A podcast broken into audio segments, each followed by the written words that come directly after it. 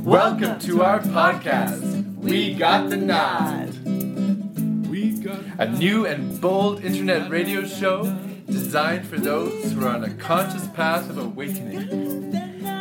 We are here to uplift and inspire you, to share practical tools and techniques to assist you stepping into your highest expression as spirit having a human experience.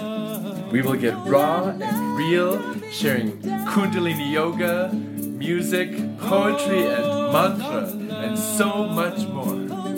Let us open our hearts and minds to our true potential, making the impossible possible, the surreal real.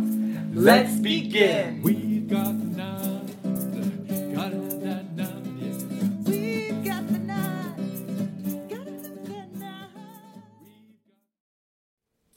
Satnam. This is Hari Ram from We Got the Nod Internet Radio. Very happy to announce a brand new podcast in two parts.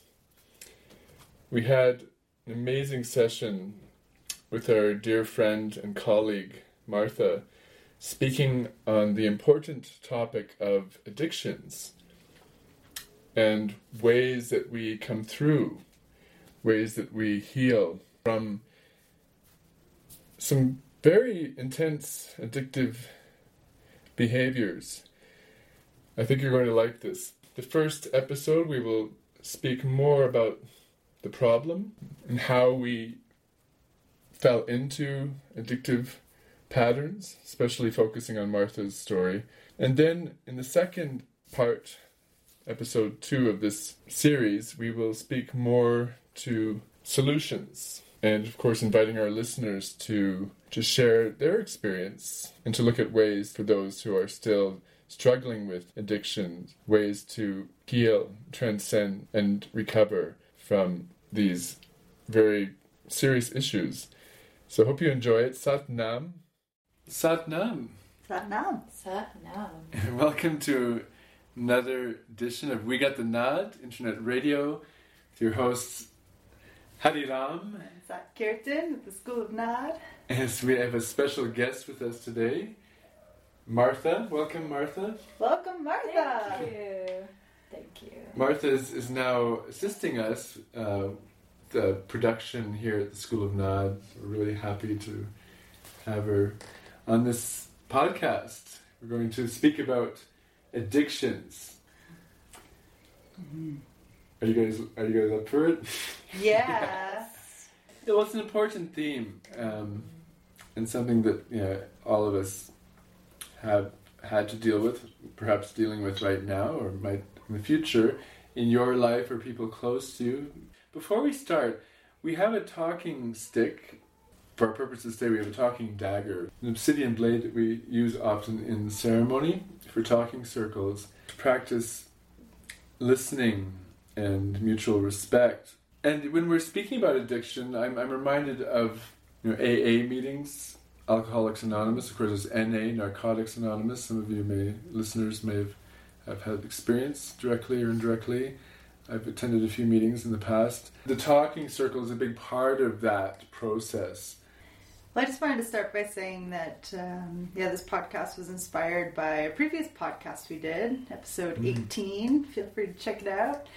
The uh, power of nod and Kundalini activation. So, there's a discussion that Hariram and I were having around the power of nod and Kundalini. And it's difficult to speak about that even without talking about addiction. Because in our own lives, we've dealt with some addictive patterns and addictive tendencies, and Kundalini is really what helped us blast through a lot of those attachments and continues to be a great tool for that. And so um, that inspired us to speak more directly to this topic, and Martha having some direct experience as well. We thought we'd bring her in to give a different perspective. So thank you, Sat Martha, nam. for being here with us. It's really an honor to be here and to talk about this. I think that it's so valuable to just raise awareness about what addiction actually is. I guess everyone experiences it differently, but I think because it's not talked about, so many people experience addiction transferal where they they are addicted to one thing and then they quit mm. that and then they just become addicted to something else because they don't really understand what the addiction is the tendency on a deeper level so it needs to be talked about and i'm really grateful to be doing that Thank you.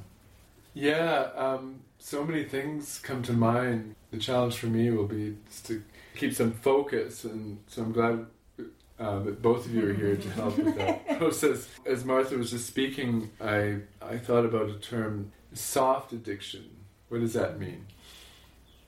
Soft addictions are, are often the more subtle attachments that we we can ignore or just not notice in our lives, um, as opposed to a hard addiction like heroin. When a person is addicted to heroin, it's it's kind of hard to hide that from yourself or your your loved ones. People do still. You'll stick the needle between their toes. You know, try to find places on their body where the, the marks aren't easily visible. It's kind of interesting from the perspective of the soft addiction. We look at a hard addiction, let's say heroin, certainly a, a very difficult one to, to, to kick, right? The person who's addicted to heroin or crack will often try to hide it from their family or their loved ones and friends, despite the fact that it's virtually impossible to hide a heroin addiction. I like how you describe it as hard and soft addictions. And what came to mind for me was some addictions are overtly destructive and some are covertly destructive. Mm-hmm. Mm-hmm. So, for example, as you said, heroin addiction is overtly destructive. I mean, no one would deny that being addicted to heroin is going to mm-hmm. stop you from functioning and destroy your your life. Whereas dependency is like workaholism. This is such a major addiction in the Western world, yet people can function seemingly normally. Maybe it's secretly destroying their relationships and their connections, but it's much much less obvious. A very good example. And it's also sometimes these soft addictions are more accepted by society. In mm-hmm. fact, they may be promoted by society. Mm-hmm. You know, the And idea of yeah, and celebrated. Work mm-hmm. hard, you know, make the money, and so that can very easily drive someone into uh, workaholism. Coffee addiction too. Coffee addiction very much promoted. Alcohol, and even just phones and technology. We live in this technological age. I feel like the technology is designed to give us certain hits of our brain to keep us on so that it, it continues to hold our attention so that the advertisements can get more money and it's almost designed to keep us contained and distracted and just to steal our focus and our attention. Awareness is key with technology usage. I noticed that in myself. I noticed the desire to pick up my phone first thing in the Mhm. morning. Yeah, that's a good point. Um, I wanted to comment on that because I, I've, I've witnessed it with some friends and children of friends, specifically uh, adolescent boys. I'm not sure how it is with girls so much. I know adolescent boys can get heavily addicted to games, and a lot of these games are extremely violent too. Um, the ones that I've seen, off the charts. The violence is unreal, and, and how they make it so realistic too. Like all the technology now, is is very disturbing. And I've seen them. It's hard to get them off. The parents have to be really firm, otherwise, you know, the, the children will stay on those games for days, maybe the whole like They won't won't even sleep. sleep. right? Yeah. Um, yeah, of course. The other, the other online addiction that comes to mind right away for, for all of us listening, especially men, is pornography. Huge problem. They say it's the number one industry on, online. We could we could devote a whole podcast to speaking about pornography because I, I see it, it's more than just X rated sex. Again, for, me, we look at, for example, lot of uh, popular videos, music videos. I don't even want to call it music. I don't want to call it art because it's disgusting. You know, a lot of stuff coming out of Hollywood. It's pornographic. It's often satanic pornographic. And, and it makes me cringe and, and breaks my heart. 'cause I know a lot of the. You look at the views. Just just go to YouTube and the views for some of these videos. They're in the billions. Sometimes hundreds of billions of views. And I know, right, that out of those hundreds, hundred billion views, a large percentage are teenagers watching these. And they watch them over and over again. We also want to talk about solutions. And one of the things that inspired us to invite Martha today is because she has been attending our Kundalini yoga classes here in San Marcos for the last couple of months.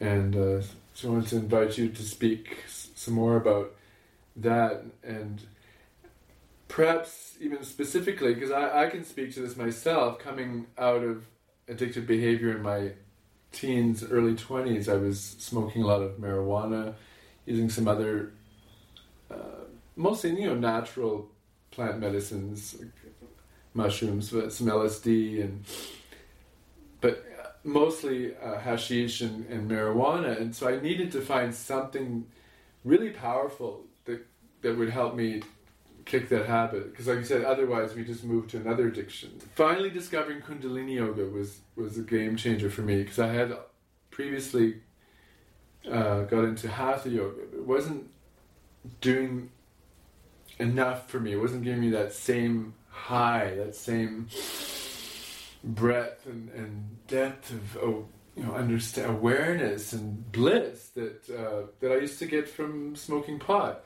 So I understand that you could call that a soft addiction again compared to say heroin or cocaine. But marijuana, I know marijuana addiction from my own experience. I wasn't heavy, heavy, but I've, I've known I've had friends who were smoked a lot, like wake and bake first thing in the morning, all day until bedtime. Right? They have to smoke up to go to sleep. It is. It can be very detrimental. I know a lot of pot smokers out there argue with me. Uh, but one thing I know, you can't you can't do Kundalini yoga and have a, a pot habit. It just doesn't work. Um, and again, this is why Kundalini yoga was so critical, so essential for me in, in kicking that that habit. I'd love to hear Martha's story, a bit Mhm. more about maybe Mm-hmm. some addictions that you've dealt with and how what helped you and how you've overcome. Before I answer that divine question, I want to respond to what Hari Ram said about the power of Kundalini yoga in terms of preventing one from resorting to avoidant behaviors.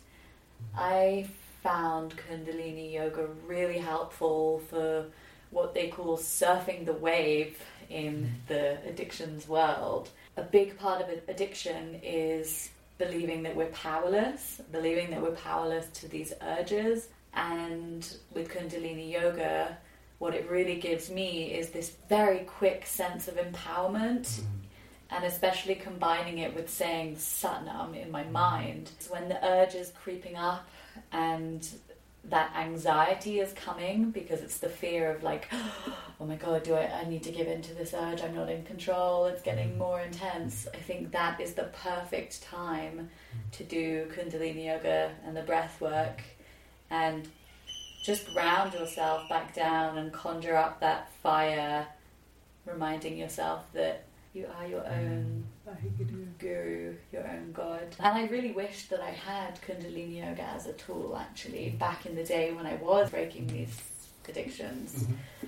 I feel that it should be taught at mm-hmm. all rehabs because they often teach meditation, mindfulness meditation, but the problem is when you're in that really anxious state, you can't meditate. You can't sit and just mm-hmm. suddenly calm yourself down No. and meditate. Mm-hmm. You actually need something more powerful. Mm-hmm. So, what they tend to do, ironically, in these rehabs, and I've been to four different rehabs So I've experienced the same, I see the patterns, I see the similarities in the treatments.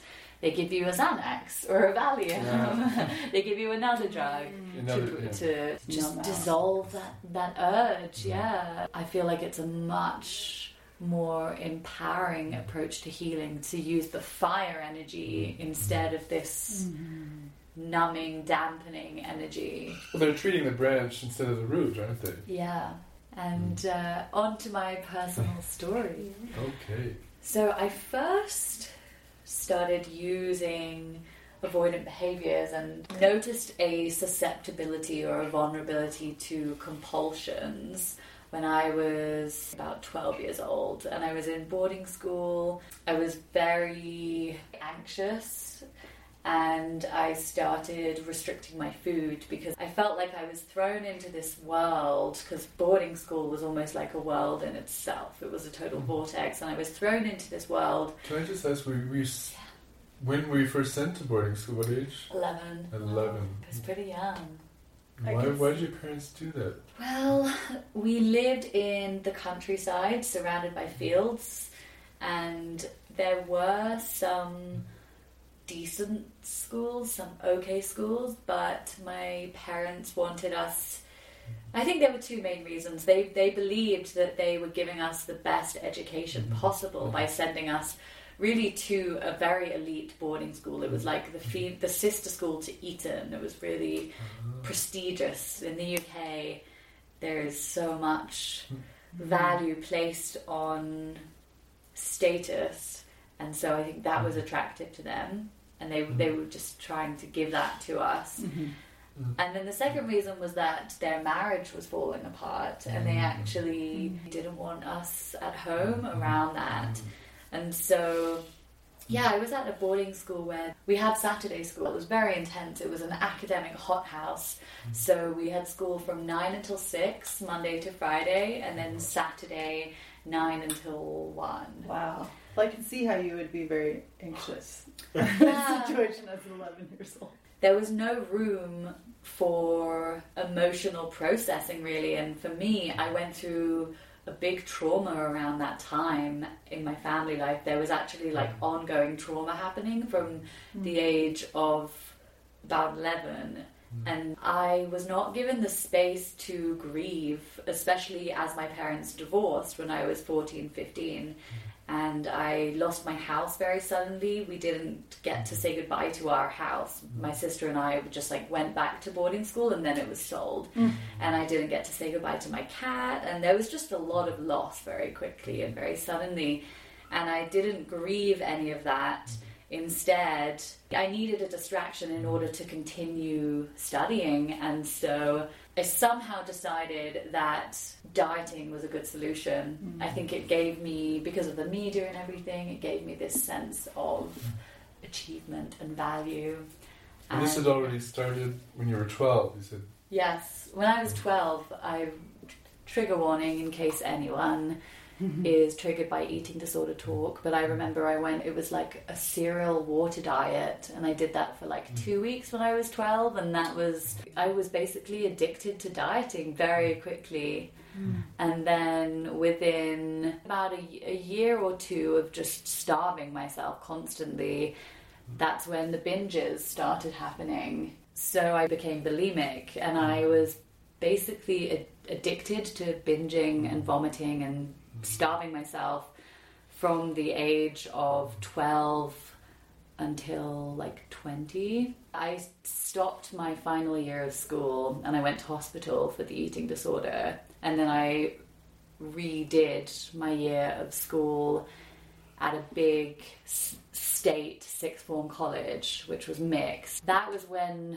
I really experienced the addiction transferal for the first time. Hmm. It had gone from eating disorder and physical self harm as well. I was very much mm. addicted mm. to cutting myself to deal with mm. anger. Whenever I would feel with, feel anger, I would just cut myself to feel some distraction and relief.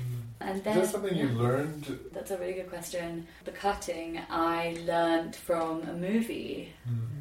I watched a film, and it's mm-hmm. literally about a teenager who was going through everything I was going through. And in the film, I could see she had really bad depression, and I could see all of these mirrors in our reality. And she cut herself to deal with it. So mm. I thought that I should Give it a try. try. I actually had a best friend as well who I met through an internet chat room. It was a, they called them pro Ana chat rooms. So they're eating disorder chat rooms where people who are sick come together and share photos of their starved body in order to compete with each other and motivate each other to starve themselves even more. And Wow. really it's to find some sense of solidarity in this chaos but also many people with eating disorders self-harm and people would post pictures of their cuts as well. Mm. It's a very it's a very sick reality to have experienced WGTN Guatemala. Today's podcast is brought to you by the School of Nod, International School of Kundalini Yoga, Nod Yoga, Psychodrama, and more. Founded by the dynamic soulmate duo Hariram and Satkirtan, the School of Nod offers unique and transformative online programs. Satkirtan and Hariram have between them 30 years' experience leading classes, workshops, kirtan, and retreats. For more information, go to www.schoolofnod.com. And now back to the podcast. WGTN Guatemala. I'm really grateful to like understand the I want to say bizarreness of the human psyche, mm. having come from a place where that all seemed normal to me and it seemed nourishing in a way, mm. and to now be on the outside, really observing that, but being able to empathize with the Yeah. people who are in that, it's very powerful. Absolutely, yeah, because so many people go through this on different levels and for different addictions, be it mm. porn, be it eating disorders, drugs, what have you, satanic rituals. I mean, all these things are coming out now, so we can have compassion mm-hmm. for why people get caught in these mm-hmm. loops. Yeah, so after after that, in my early twenties, I got into fitness, and I wouldn't say that I was doing it out of a place of self love. It was still mutilation the way that I was working out. I kind of replaced the food addiction with an exercise addiction. In my 20s, that's when my addiction switched from the body stuff to drugs. I was actually very anti drugs before. I didn't even smoke marijuana.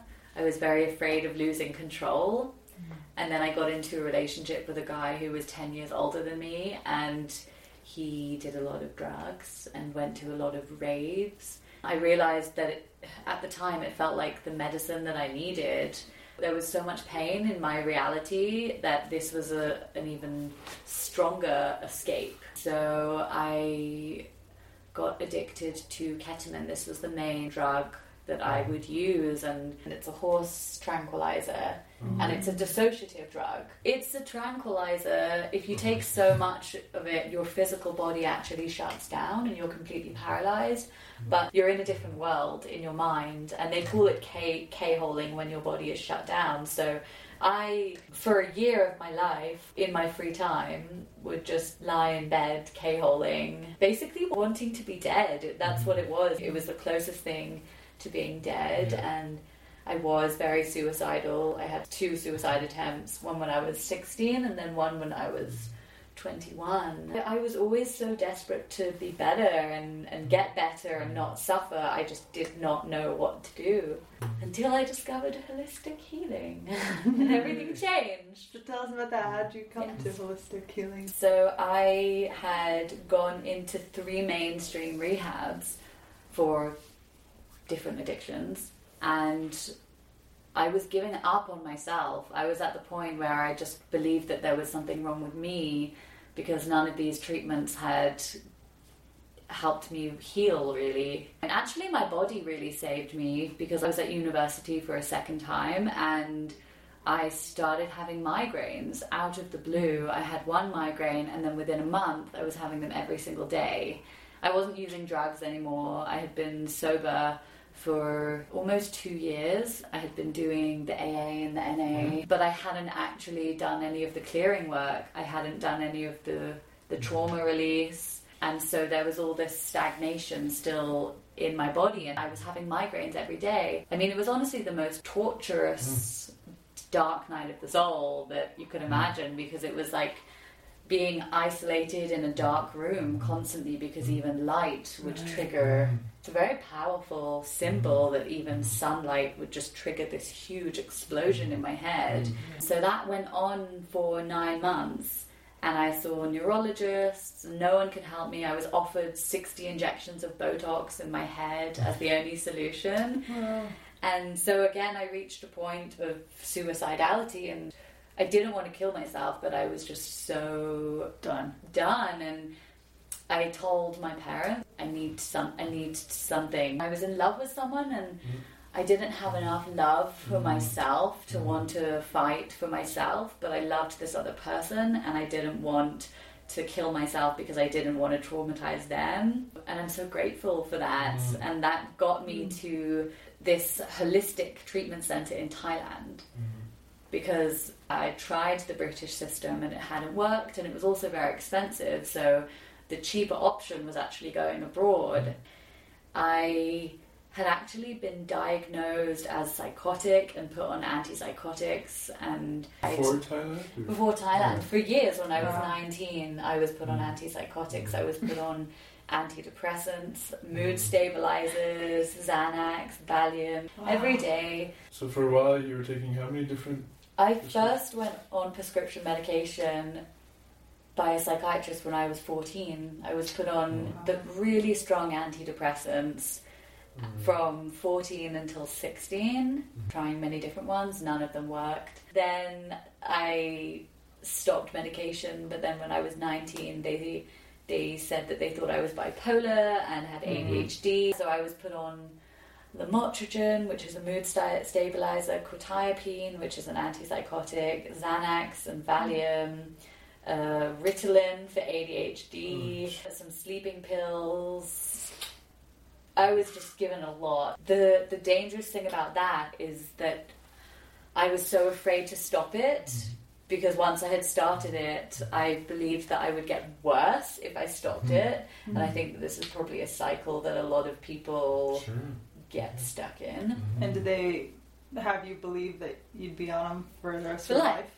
I was always told, as in quotes, a bipolar person, they always said, you must mm-hmm. not stop this medication. Mm-hmm. If you stop this medication, there's a risk that you could have a terrible bout of depression or oh. mania and kill yourself. Mm-hmm. And so I just really believed that I was going to be on it forever. But then I got to this holistic treatment center and I felt this what if was starting to come to my mind because I was becoming so aware of the dampening effect of the antipsychotics in particular. It might dampen the, psycho- the psychotic symptoms, but it dampens everything. Yeah. dampens the joy, anything. the gratitude, the sadness. It dampens everything.